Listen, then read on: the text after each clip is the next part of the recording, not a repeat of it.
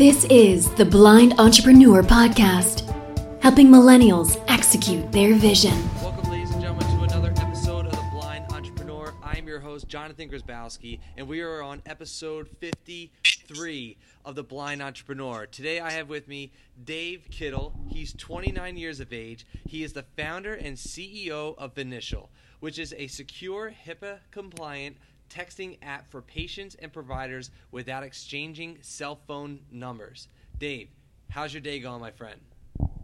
Jonathan, it's going great. It's nice and sunny. It's like 93 degrees here in Brooklyn. Uh, all is well. Feeling great. Happy It to be. is too damn hot out. It's kind of annoying at this point, but it is what it is, right?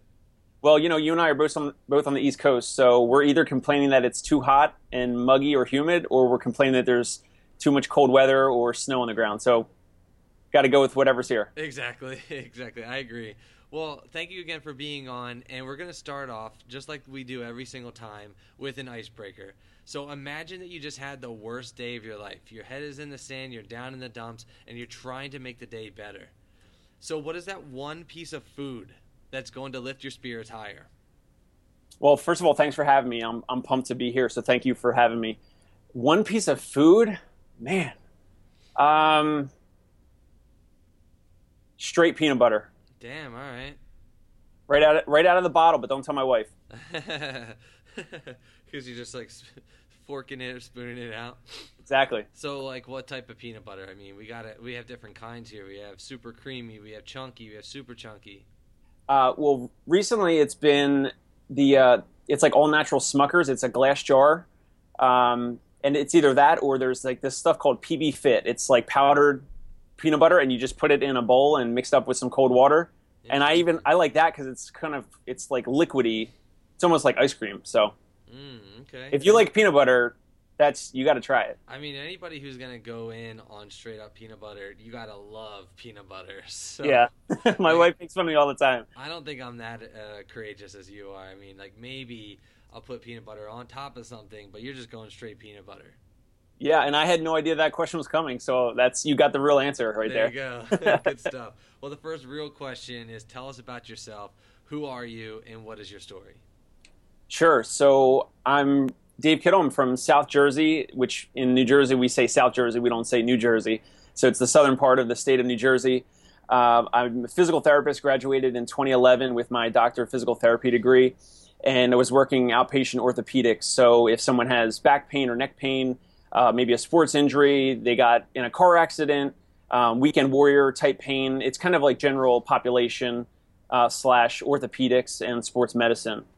Um, but I've always been entrepreneurial. I come from a small, the Maple Shade is a small town where it's mostly blue collar. So my dad owns and operates a small tree service himself. And then my mom owns her own direct mail and marketing business. So I'm kind of half white collar, half blue collar. And my first job when I was about 11 or 12 years old, making cash under the table, was working for my dad's tree service. So I, I just posted something about this recently that that really taught me to like physically work hard. Like I've never had much given to me. Uh, I, I mean, I've been lucky to go to some private schools and, and, and go to some some nice schools in Maple Shade and and then Camden Catholic in for high school and then University of Sciences for college. But um, it really taught me, you know, kind of like grittiness and, and kind of you know working with what you have at the time. But I swore to myself that I would never do manual labor growing up. So I already had the mindset of looking at my parents. They're kind of like really grinding it out with a one person business where you have to do everything.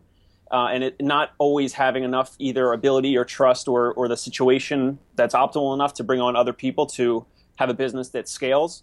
Um, so when I was in physical therapy school, I wanted to open up a practice, a retail location basically, and then try to have more and more locations, you know, roll out over the course of the next several years and decades across the country. Um, but I was interested more in technology, and it just made more sense when there was there's more issues with opening up a practice versus technology, where there's so many, as you know, less barriers. There's just so many more opportunities to reach people in an, in a different way and potentially a, a faster way. Um, so technology, as you and I grew up around it, and it kind of accelerated as we grew. It just made more sense for me to, to go that route because it was already you know in my my culture in my my lifestyle. Mm. So I'm curious, you know, when was that moment where you felt as if that this there was a need for this particular? Well, actually, let's backtrack. Sure. What is Vinitial? Talk, let's talk about that. Sure. So Vinitial is a, as you said, it's a secure HIPAA compliant text application on iOS and Android for patient provider texting without exchanging cell phone numbers. And so the reason why that's appealing is, first of all, the end user, the patient, which would be you, for example, if you had some issue, you understand that communication is great. And most likely, maybe not, but most likely, your preferred way of communication would be either email or text. But as you know, email is longer form and it just takes too long and it takes too long to check. But the texts are very quick and easy and fast. So as the end user, the patient, it just it makes sense and it's free for for you. And then for the staff member or the, the healthcare provider, many healthcare providers, as I've had to talk to hundreds and hundreds and you know probably a couple thousand by now, most don't want to give out their cell phone numbers. Some do, and that's cool. They're not my customer at the time. But many don't, including my wife, who's a female physical therapist, who, if you were her patient, she would want to maybe communicate with you and say, you know, we have this thing to use. It's a free service. If you want to if you want to text any questions, if you have any change of symptoms, maybe if you're running late or if you want to come in early or any question around your plan of care, around your your situation, your pain around your plan of care, then you could use it. But healthcare providers don't want to give out their cell phone numbers. So there's a couple other use cases why it just makes sense. Like we've come across some owners here in, in Manhattan and in New York City that because of the city being so dense that they don't want their staff members their employees, their physical therapists, to give out their cell phone numbers to patients because they're fearful that if I were to leave their practice and go work a block away or a mile away in Manhattan, that I still have a ton of contacts and relationships in my phone. Versus if they were using Vinitial and I left the practice, they would just delete my account, just like they delete my my corporate email, the, the Microsoft Exchange email, and I no longer have access to that either. Mm. So there's a couple of those situations. There's you know the three different pieces at the table. So it's the patient, the end user. There's the staff member who also uses it for free to communicate, and then there's the owner or the decision maker who we have to and I seek out to go get in front of and talk to, and they're the ones that would be paying monthly or yearly for it. Okay, so you created this app. There had to have been, uh, well, at this point, a business. It's not just an app. Um, but you, you have this business. You are a physical therapist. Your wife is a physical therapist. What? When was that moment where you're like, you know, we're we're onto something here? You know, this this. When did this uh, idea become an actual business? It was early 2014, um, the winter between 2013 and 2014, and I had already spent about a year year plus with a actual a previous patient in New Jersey he and I created something else that was called uposture.com, and it's it's actually still up. It looks horrendous. Mm-hmm. The, the letter U posture.com. So if you go check out that and look at it, you can really see like how things obviously don't have to be perfect. You kind of just have to go and do and take action. Um, so that was actually for our sedentary patients to have a an exercise or a movement or a stretch, like if they're an office worker, sedentary patient, and it, we used the Twilio API and SendGrid for email, so patients would get an, a random alert via text message or email, whatever they wanted, of a little picture or a little vignette of a stretch or an exercise. Get up, walk, go get some water, take a break, whatever. And we put a PayPal button up, and no one paid for it, no one bought it, so it was a really good experience at the time. And then that same buddy, um, he he was my patient at the time. Then we became friends, and he helped build that first thing. So it wasn't until that first thing over that was like 2012 into 2013 that then resulted in all right well that's not something that can really make money it's really kind of like a little nice to have but it's not something that's like you could you couldn't really build a company around it so that kind of led to a foundation of thinking outside of the box of where else are the pain points in healthcare or even specifically, what are the op- what are the pain points in outpatient physical therapy or in the world that I really know? And so it was like, oh well, we all like to communicate. There was like an explosion of apps. There was an explosion of of messaging and everyone having iPhones and 60, 70 year old patients in the in the office, patients that had iPhones and they're either on Candy Crush or on Facebook, and I'm like, I know I could make something more simple than that, and and that's more complex. Like log in, find people, use it, engage with it. I know I can make something more simple than that to communicate that's better, faster than email. One on one phone calls are great in healthcare, and sometimes they're needed. Trust me, they're definitely needed. It's not going to take away a phone call to your doctor or your physical therapist. But the rapport, I knew that the rapport and the relationship that you could build through texting without exchanging the cell phone number so that you're avoiding the weird phone calls and voicemails and other stories that I heard.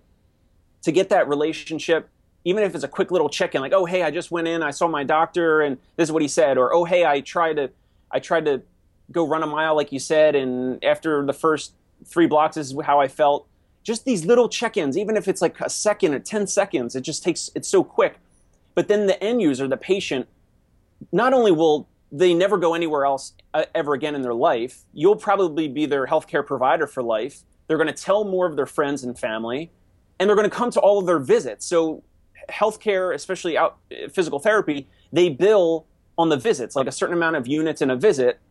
But if you are sick or if you get in, you're in traffic or you don't come to the visit or you just cancel because you don't want to come or you no show because you forgot or you don't want to come, it's not important to you, they lose money. It would be like walking into an Apple store, think like you're going to buy a Mac and you walk in and then you walk out and you're like, oh, I'm going to buy it online it's like they lost that sale. They they lost that money that was on the schedule. So there's a there's an ROI that might not always be obvious, but that's what we have to try to convey to our customers. No, it's great. No, it's so so. What I'm what I'm curious about, and I'm sure a lot of the viewers uh, and people listening right now are curious about as well, is you have this this complex idea that requires a ton of security and requires a lot of just uh, interaction. You know, it's all about the the customer experience. So, what has been some of the struggles early on in the creation of Vinitial? Well, you, I mean, you hit on it. So, one is security, and and maybe even one larger than that is actually a technical co-founder. Which, thankfully, I had a friend of a friend, uh, or a, a, friend of mine, connect myself and his uh, one of his friends, who he and I are now working on this together two years ago when I started this, I outsourced it to a design development firm in the US. So rather than putting money towards my student loans, rather than going on cruises or whatever, or just storing money away for my retirement or whatever you want to call it, I was like, screw it. Like, I, I know I want to do this stuff. I've always been entrepreneurial. I've had other little things along my life. And and I have my parents who are great examples that I'm looking at them like no offense mom and dad but like I'm looking at them like if they can do it mm-hmm. anyone anyone can do it so like what's the worst that can happen so I, I spent a lot of money on that a lot of time you know wrote out a lot of mock-ups and wireframes and but th- those two points you mentioned so security is obviously really really important so HIPAA compliance is is really like pretty stringent and you have to follow a lot of guidelines you have to really know a lot and um, and kind of learn along the way but then also having or not having a technical co-founder has been my number one issue. So like over the past year, year and a half, if there's an issue with the app and I have my paying customers message me or call me or whatever, if there's an issue or there's a bug, something's not showing up, what some issue, mm-hmm. I can't sleep at night because I can't. I, I, I don't program. I've done some free easy little tutorials online, but really I'm not a programmer. I don't I don't do code. I, I don't understand it but I, I know what software can do, and that's that's kind of why I started it. Mm-hmm. And it I I really want to say it's almost not advisable to start something like this unless you have a friend like that's going to be invested to do this with you to be the the technical side because it is really really tough. So those are the, the two biggest things is that I but then again, I wouldn't be this far if I waited for finding a technical co-founder. So I don't know. It's like you know you just got to go with what you have at the time. Yeah, absolutely. Eh, well, I'm, I'm even more curious. What what do you, would you say has been your biggest failure? Has it has your biggest failure within the, the company thus far? Has it been not having a technical co-founder, eh, or was it something even more serious? Um, the biggest the biggest failure is selling a product that's really an MVP, a minimal viable product. When I kind of pitch it, because I can I can sell anything, dude. Like I thankfully that's that's what I was born with. Like I, I used I worked for LA Fitness. I sold memberships. I, I crushed it one summer working there in Cherry Hill. Um, and I've always done things where I was making mixtapes in high school for um, make, taking Napster music, which was free, and making mix CDs for people in high school, charging five or ten dollars for for CDs, and the music was not even mine, obviously. So it was like all profit, other than paying a couple bucks for the the actual cases and CDs. So like I've always been a hustler like that. But I mean, those those are those are the things. Like it, it just you you have to just go with with what you have at the time and and know your strengths and and eventually hopefully you can find others to make up for the weaknesses you're currently in which is probably one of the biggest startup tech capitals in the world next to Silicon Valley, San Francisco area, Bay Area. Yeah. How difficult is it to have an idea, have an app and be in such a large city? Oh man, well, I'm lucky that my my wife now at the time is from here, and and it actually brought me here to you know once once we got engaged and and it was kind of like all right, we're going to settle here. I I other like you said, other than Silicon Valley, San Francisco, like this is the number two place to be, the number two tech ecosystem in the world. So I am very grateful. I love it. I I think I need to be here. Like like I, I'm from South Jersey. I went to school in Philly. I know what Philly's like, and and thankfully I'm I'm here. But it it's like I know it's tough because in terms of up here, everything is more expensive. Like whether it's rent or just the ability to get around, or it's just a completely different lifestyle. But the grind, the speed of everything, the amount of people, the cultural diversity, all the different languages. You walk down one block, you can hear three different languages, four different languages spoken. I just I love the the grind and the hustle and the speed of things here. So for me, it's it's really I think maybe trying to or helping me raise my game and elevate my game because there's been so many other successes here. Like I've been walking by places and it's like, oh well, this used to be the building for you know Yahoo or you know this street has you know Foursquare and this block is ZocDoc, which is also a billion dollar company or whatever. So it just the grind and the speed here is is really alluring, but it also you know makes me want to aspire for that. And that's like that's what i want to do eventually. Like oh, that's what i want to reach to. So it's it's like an, a challenge in a way versus being like comfortable where i used to live um, after school in new jersey. Well any tips that have worked for you in living in in a city? Um, you mentioned having like your wife actually being a part of the somewhat of the ecosystem of what New York is, but what, I mean, and the fact that you can sell pretty much anything. Has there any? Has there been one thing that that has worked really well to kind of navigate and weave throughout New York City to get your product in front of people, essentially?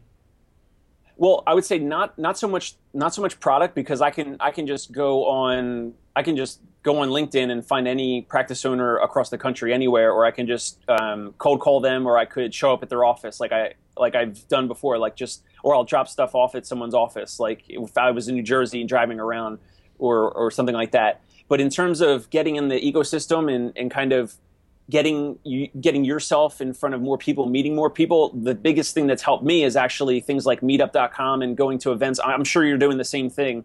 So when over the past couple years, going to different events in the city, what, what's amazing here is that compared to when I used to live in after I lived in South Jersey, I was living in Robbinsville, New Jersey, so like the middle of the state in New Jersey. And other than the Princeton Tech meetup, there were like no real technical meetups anywhere and I'd have to drive 30 minutes or whatever to go and park and, and meet some people. Here, there's something always going on every single night, every single day.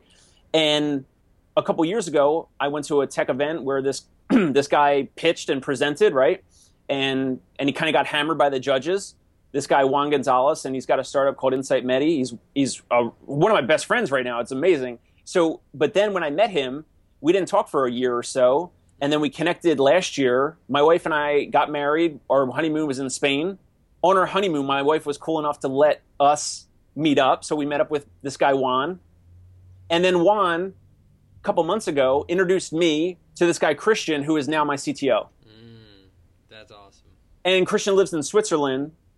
And we're collaborating over Skype and over email. And we're trying to get the next app version out the door for Vinitial and it goes back to just getting off your butt and going to events and meeting people and it always you'll always meet someone at any random event, even when it's like, oh, I don't feel like going. Like, who cares about this? Whatever they're talking about, whatever this panel is, or this stupid presentation, whatever. Like, the biggest thing is like you turn and you meet someone that's that's doing something interesting, and maybe you might you know work together ten years from then, you know, in the future. You never know. Yeah, that's a that's a great great great point, and thank you for that story. Um, you know, now that we have a good understanding of who you are as a business professional, I'd like to get a little bit uh, get to know you a little bit more personally.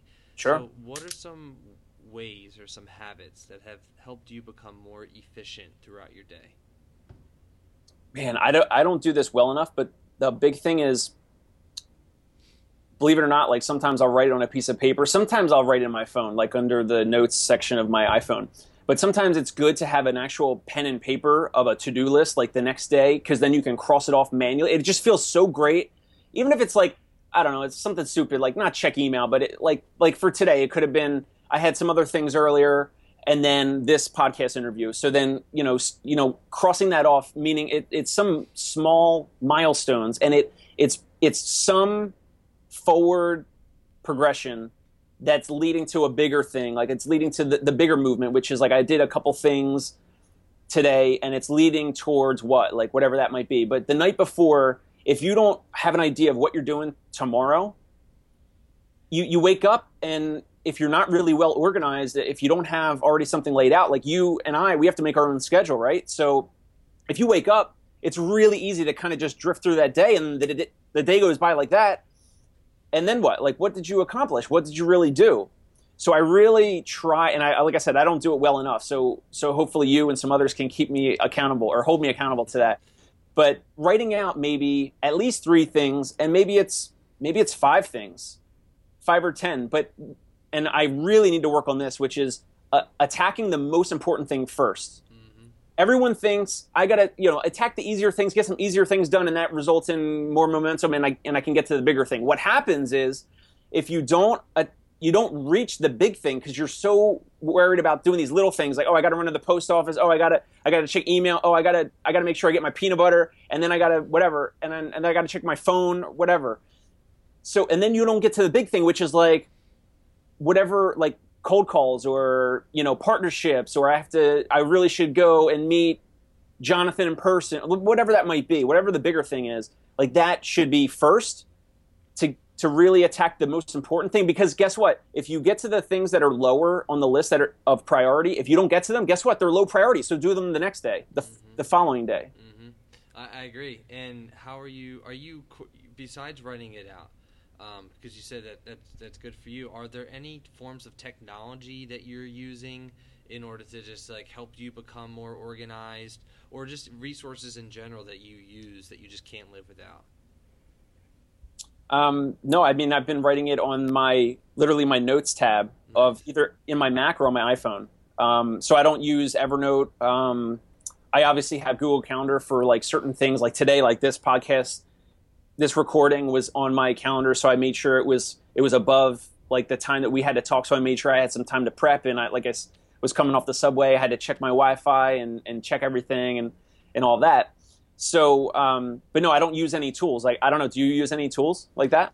I, I, I use notes. I use reminders. I use Calendly. Um, you know, to kind of write things down. That's kind of what I use. Um, but I was kind of and Google Calendar is like probably the you know the, the most important thing I I have on my desktop. Yeah. But um, like what I'm curious about is more so you know maybe not just the note taking stuff, but more so just the day to day like work regimen. Are there any forms of technology that you're using? No, the, there's no form of technology, but there's a, a, technique that I heard of like on some podcast. I think it was Andrew Warner's Mixergy podcast, and it goes back. It's called the Pomodoro technique. It goes back to like Charles Schwab, uh, Charles Schwab. So he hi- he hired someone to work on productivity. I forget who this person even was, but it it's in. Um, I think I can find some link for you, and, and we could put in the show notes if you wanted to. But the, the, basically the Pomodoro technique is you take any random timer, like it could be the timer in your iPhone or an external timer if you're not touching your phone for that given time. The timer for is set for 25 minutes. So you do whatever you're doing, you're grinding in front of your computer, you're making cold calls, whatever it is.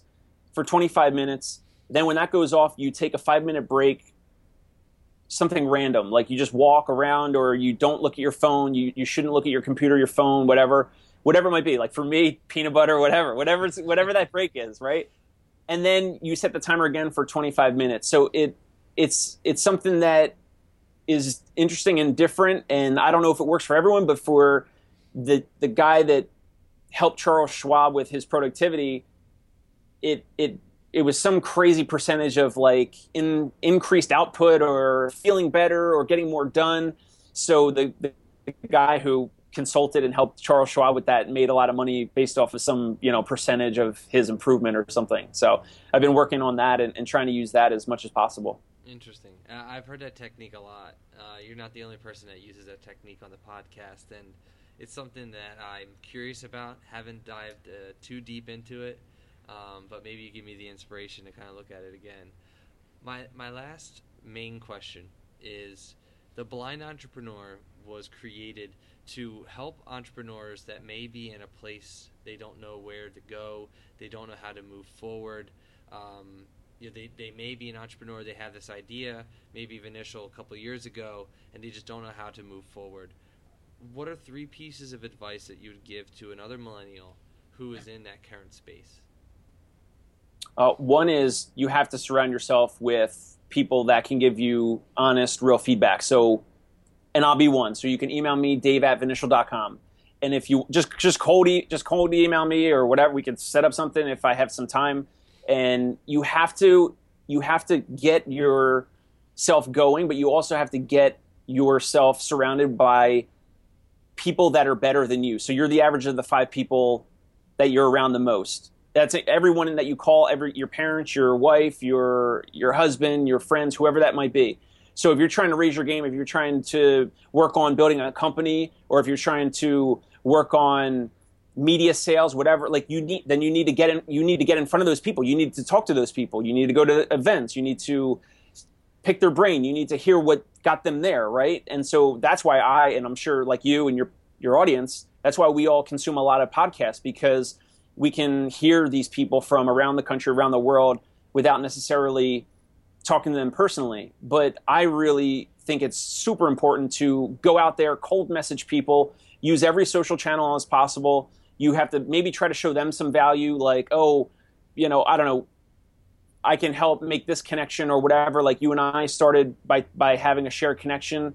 And so it's it's things like that where you can maybe bring something to the table where it's like, oh well, yeah, I thank you for that. I appreciate it. And you know, what what are you working on? Tell me about what you're doing, and then maybe you can bounce some questions off that person. Mm-hmm. Um, so you said top three. I mean, I think that's like for me, that's that's like maybe the biggest. Like that might cover all three. I don't know.